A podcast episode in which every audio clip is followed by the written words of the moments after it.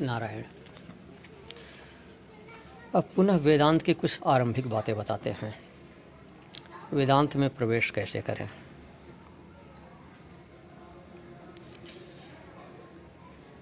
कतिपय जिज्ञासुओं ने यह प्रश्न किया कि वेदांत का अध्ययन कहाँ से आरंभ करें? तो जब इस समूह का निर्माण किया था लगभग डेढ़ वर्ष पूर्व।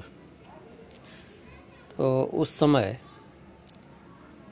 कुछ आरंभिक प्रकीर्ण छोटे ग्रंथों की चर्चा हमने किया हुआ था, जिसमें आचार्य शंकर भगवत्पाद रचित मणिरत्नमाला और तत्वबोध सबसे पहले थे।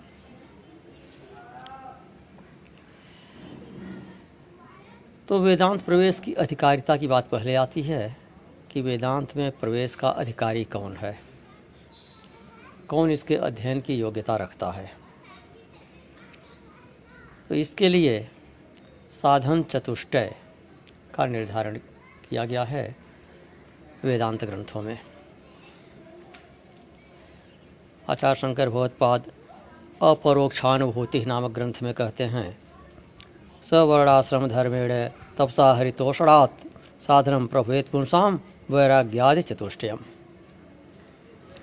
कि अपने वर्णाश्रम धर्म के पालन से, तपस्या के द्वारा, और भगवान श्रीहर की प्रसन्नता के फलस्वरूप, मनुष्यों को वैराग्य इत्यादि साधन चतुष्टय की प्राप्ति होती है।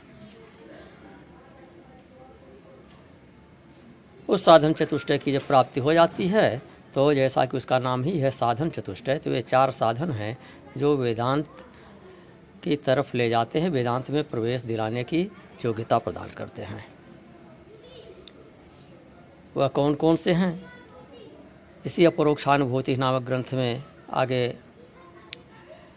वर्णन किया है शंकर भगवत्पाद ने, और इसे हम तत्वबोध नामक ग्रंथ में भी पहले बता चुके हैं। जो प्रश्नोत्तर के रूप में है, उसको संक्षेप में पुनः चर्चा कर देते हैं। तदुपरांत अपरोक्षानुभूति नामक ग्रंथ में आगे बढ़ेंगे। तो तत्वबोधन में आचार्य शंकर भगवत्पाद कहते हैं कि प्रश्न करते हैं, साधन चतुष्टयम किम साधन चतुष्टय क्या हैं? उत्तर देते हैं, नित्यानित्य वस्तु विवेक। है पहला चीज़। और दूसरा यह मूत्रार्थ फल भोग विराग है। तीसरा, समाधि सटक संपत्ति और चौथा है मोक्षुत्व चेती। नित्या वस्तु विवेक है। यह मूत्रात् फल भोग विराग है, समाधि सटक संपत्ति ही मोक्षुत्व चेती। विवेक चूड़ामणि में भी इसको विस्तार से बताया गया है। किंतु हम एक एक ग्रंथ लेकर चलना अधिक उचित समझते हैं, ये छोटे छोटे ग्रंथ हैं, संक्षेप में इसमें मुख्य मुख्य शंकाओं के समाधान मिल जाएँगे।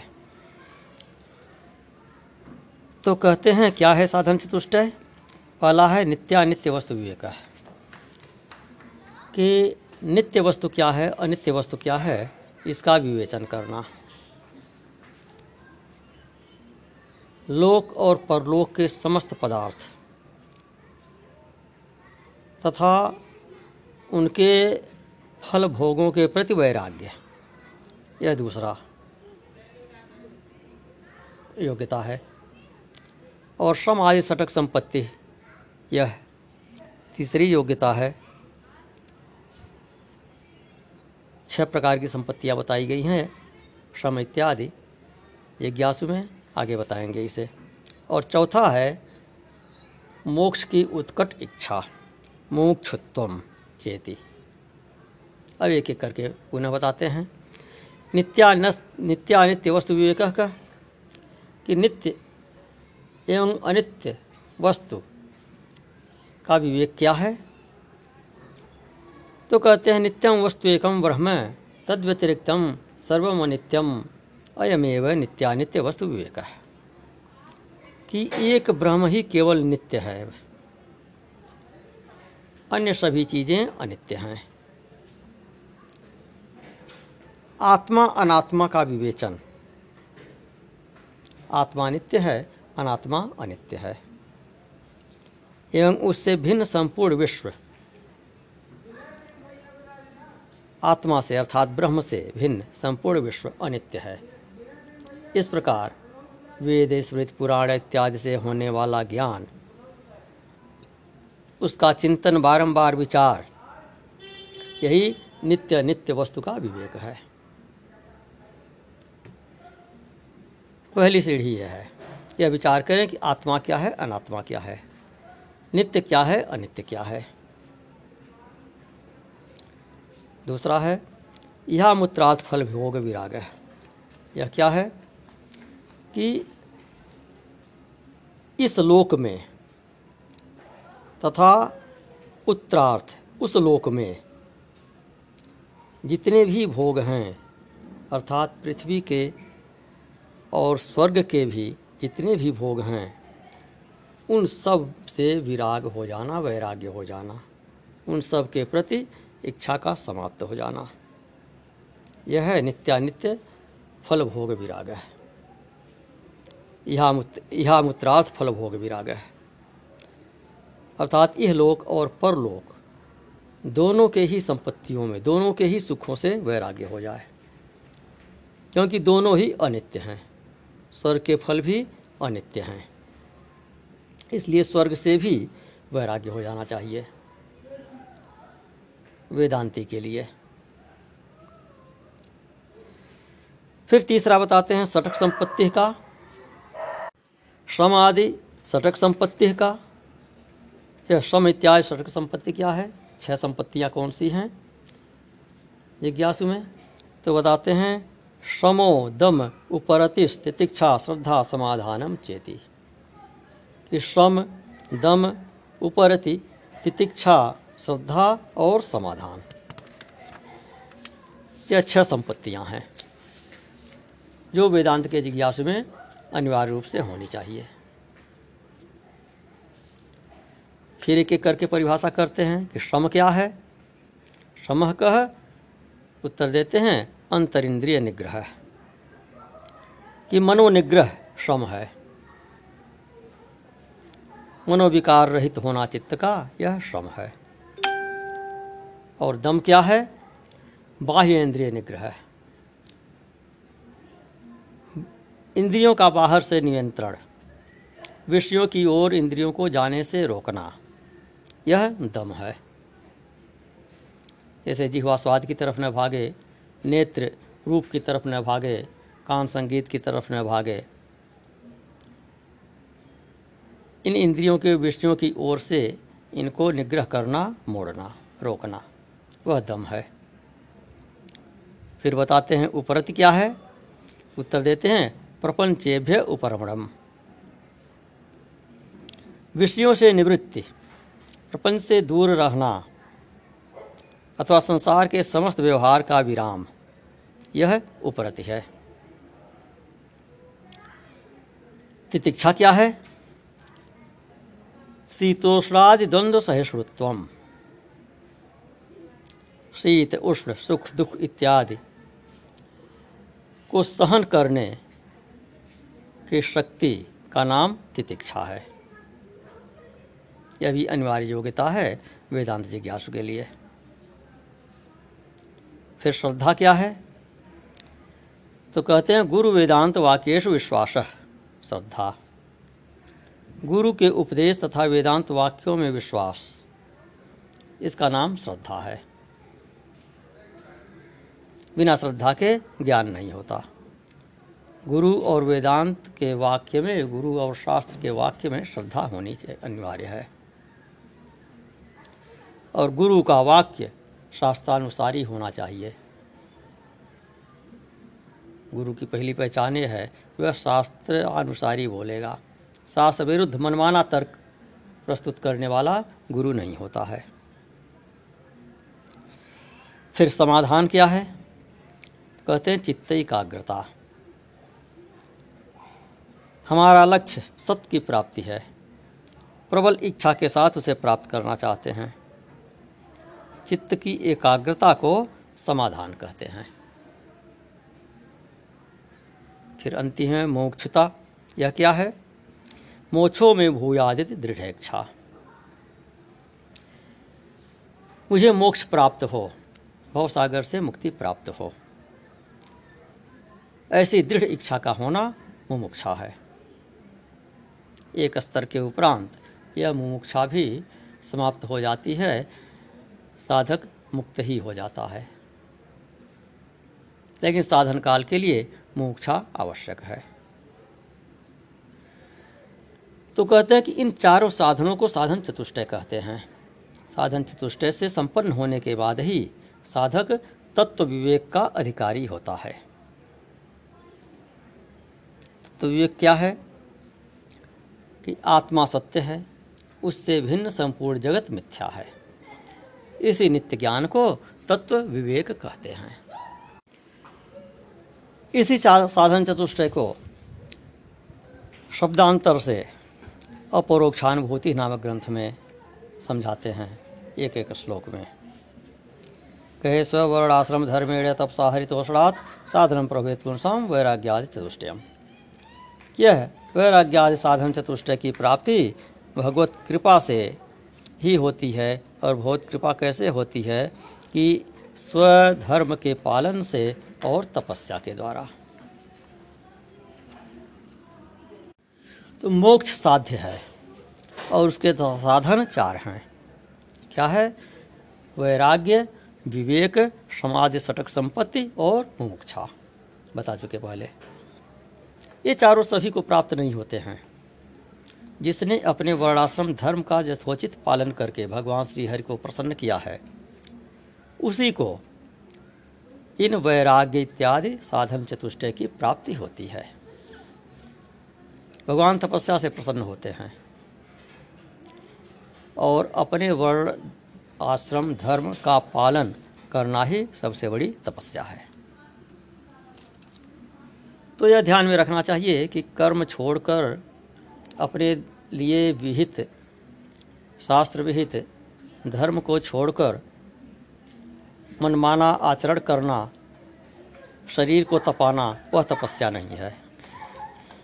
तपस्या यह है कि आप लिए, के लिए जो शास्त्र में निर्धारित कर्म है, उसको करिए। फिर कहते हैं, ब्रह्मा स्थावरांतेषु वैराग्यम विशेष त्वनु यथैव काकविष्ठायाम वैराग्यम तद्धि निर्बलम वैराग्य क्या है?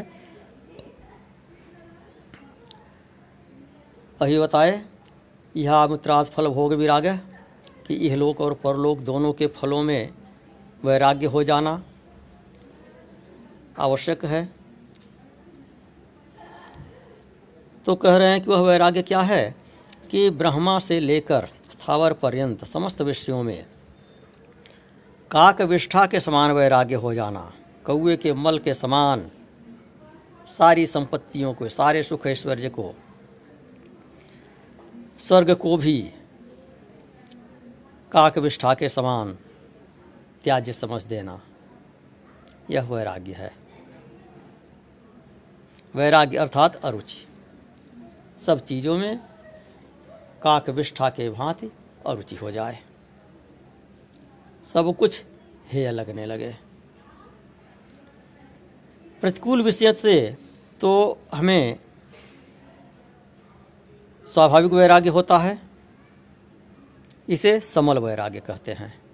वैराग्य दो प्रकार का है। एक समल वैराग्य और एक निर्बल वैराग्य। तो जो चीज़ें हमको अच्छी नहीं लगती हैं स्वाभाविक रूप से, उनमें जो हमारा वैराग्य होता है, वह समल वैराग्य है। किंतु जो चीज़ें हमको लुभाती हैं, उनसे जब वैराग्य हो जाता है तो उसे निर्मल वैराग्य कहता, कहा जाता है। ब्रह्माशैल के स्थावर विषयों तक में जो अनुकूल है, उन सब में भी ऐसी अरुचि हो जाए, जैसे किसी को काक विष्ठा से हो जाती है तो वह निर्बल वैराग्य कहा जाता है। ब्रह्मा के पद तक वैराग्य हो जाना चाहिए। फिर कहते हैं नित्यमात्म स्वरूपम ही दृश्यम तद विपरीतगम एवं जो निश्चय सम्यक विवेको वस्तु न सवई आत्मा का स्वरूप नित्य है। नित्यानित्य वस्तु विवेक की बात करते हैं। नित्य क्या है? अनित्य क्या है? तो कहे कि आत्मा का स्वरूप नित्य है। और दृश्य जगत अनित्य है। उसके विपरीत अर्थात अनित्य है। ऐसा जो दृढ़ निश्चय है, वही आत्मवस्तु का विवेक है। आत्म और अनात्म पदार्थों के परस्पर मिले हुए होने का भ्रम ही अविवेक है और इस अपमिश्रण का शोधन कर देना, मिलावट को दूर कर देना ही विवेक है। जो वस्तु किसी अन्य वस्तु से मिल गई हो, उसको उससे अलग करना विवेचन है। विवेक का यह भौतिक स्वरूप है। तो आत्मा नित्य है, अनात्मा अनित्य है। इनका मिलन हो ही नहीं सकता। किंतु प्रतीति होती है। इस प्रतीति को दूर कर देना ही विवेक है।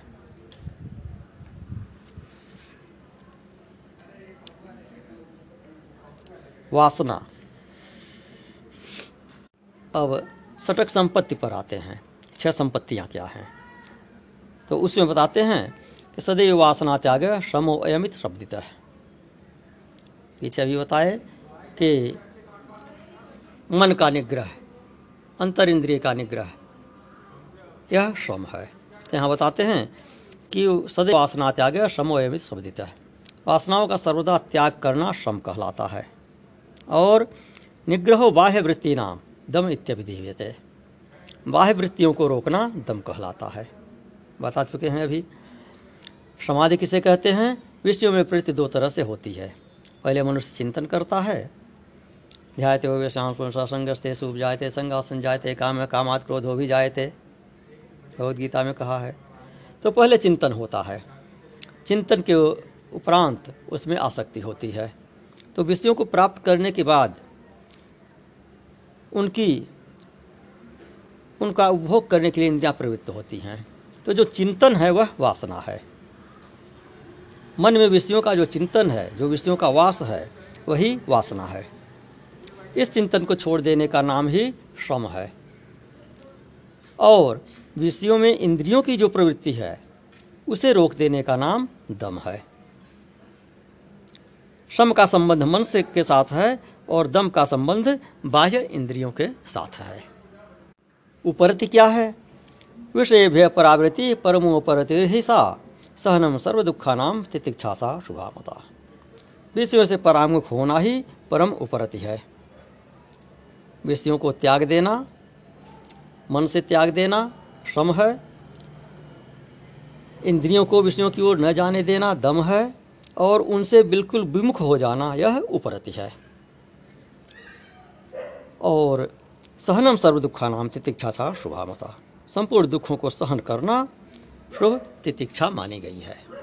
फिर श्रद्धा और समाधान को श्लोक एक श्लोक में बताते हैं। निगमाचार्य वाक्यशु भक्ति श्रद्धे विश्रुता, चित्त एकाग्रम तो संलक्ष्य समाधान स्मृतम। शास्त्र और आचार्य के वाक्यों में भक्ति रखना श्रद्धा है। जैसा पीछे बताए, गुरु वेदांत वाक्यशु विश्वास श्रद्धा। यहाँ बताते हैं? निगम आचार्य वाक्यु भक्ति श्रद्धे विश्रुता शास्त्र और आचार्य के वाक्यों में भक्ति रखना श्रद्धा है और अपने वास्तविक लक्ष्य में चित्त की एकाग्रता ही समाधान है। तो परोक्ष अर्थ को बताने वाले शास्त्र को निगम, वेद कहते हैं। और उस निगम का अध्यापन कराने वाला आचार्य कहलाता है। निगम, आचार्य के उपदेशों के साथ संबंध बना रहे या उन उपदेशों के प्रति मन में भक्ति हो, इसी को श्रद्धा कहते हैं। जो हमारा लक्ष्य सत्य है, उसे प्राप्त करने की प्रबल इच्छा